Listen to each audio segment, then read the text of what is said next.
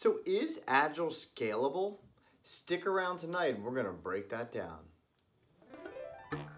Good evening, Agile acquisition enthusiasts. Welcome back to the Underground Digital Tiki Bar.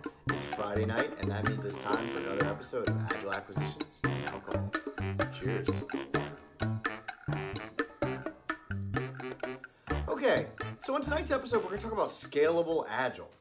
And I was on a panel the other day. It was a webinar, AGL, and uh, that question came up, and kind of ran out of time and didn't really get to unpack it as much as I'd like. But it comes up all the time. Is Agile scalable? I mean, Agile's just meant for building websites, right? Like, we're just gonna create like a front end cool interface with a team of five people and we're done, right? That's what Agile is. Absolutely not. But the better question, and this actually came up, was you know, do you actually need to scale your team or do you need to descale your problem set? This is the way to think about it. I was actually in a meeting one time and the stakeholders around the table were talking about this big problem they were trying to solve and I was I was there to kind of advise them or consult on sort of a, an approach and uh, I recall them saying, you know, this program is going to be $500 million over the next five years or 10 years, I think and uh, you know that th- this was just running through sort of the background and i said well you know excuse me but like back of the napkin numbers again that's like 400 ftes a year. And uh, and they kind of all looked at each other and they're like oh well actually i think it's more than that.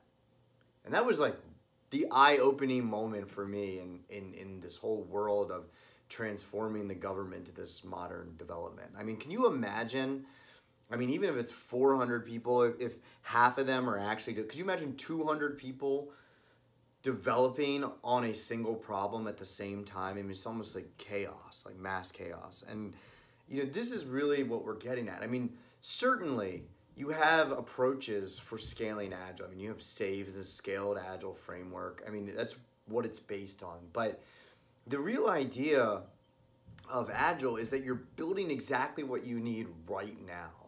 I mean, the the main concept here is sort of prioritize and solve and then determine the next a necessary problem to solve, right? So I mean you can't solve all the problems at the same time. And, and it doesn't matter if you're SpaceX or Tesla or Google or the federal government, if you're trying to solve a problem, you need to solve the problem at hand. I mean, forward thinking, of course, but you need to prioritize what you're doing. So maybe that's not one team, maybe it's a few teams building, you know, in different areas and you have a a product manager overseeing various product owners that are in, implementing product lines into an overarching solution. Fine. But when you get to the point where you have oh we have 30 different teams, you know, they're all building, if they're building for the same problem, chances are you're not doing it right.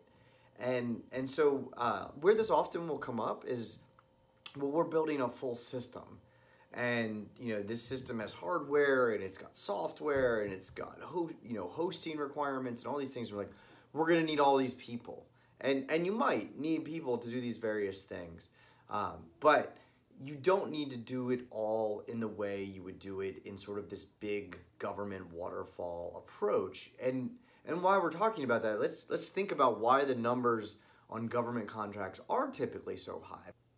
When we look at government contracts, it seems natural to say, well, there's you know 200 people working on this program. But if you start to peel back what the 200 people are doing, they're not all building or writing code for a particular solution. I mean, government contracts are riddled with what we call procedurals or contract deliverables that require just an insane amount of man hours to generate, you know, earned value management reporting, uh, PowerPoint slides, you know, attend meetings that are, you know, three hours long every week. Um, you have all this like just overhead of labor that's necessary to actually do the work. When you actually peel all that back, the people that are actually working on the project themselves is, is a significantly smaller number. And when you look at waterfall, yeah, you can have lots of people building because you have sort of this like static state. So I can build on this end while you build on this end because nothing's going to change until we know where our pieces will come together. But we know that the, the whole reason why agile or iterative development has become so important in our endeavors is because technology changed so rapidly that we, we know we've accepted this, right? We know we can't predict with such fidelity to build in separate components that far apart and pull them together because nothing will change because we know they absolutely will change. So instead, you have to focus on the really small piece, absolutely envisioning the full architecture, but focusing your resources, prioritize, make a decision, move, prioritize, make a decision, and move. That's agile. Agile is nimble, it's fast because it's not huge programs of people working all at one time to some fixed point in the future. So there you have it.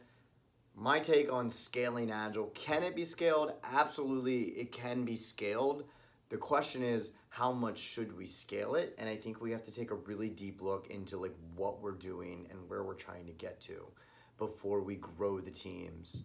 And if you're dealing with more than, you know, three teams at a time, you need to take a real hard look about where you're going and whether you have the capability to effectively manage that. Okay, so that is scaling agile. Uh, that's my soapbox. I'm off it now. Uh, what's really important to me is that you keep watching these videos. If you haven't already, please subscribe. That way you'll know whenever new videos come out. Send comments or questions. I'm happy to talk about whatever you're interested in. Uh, give me a thumbs up if you like the video. Most importantly, please keep keep innovating. And until next week, cheers.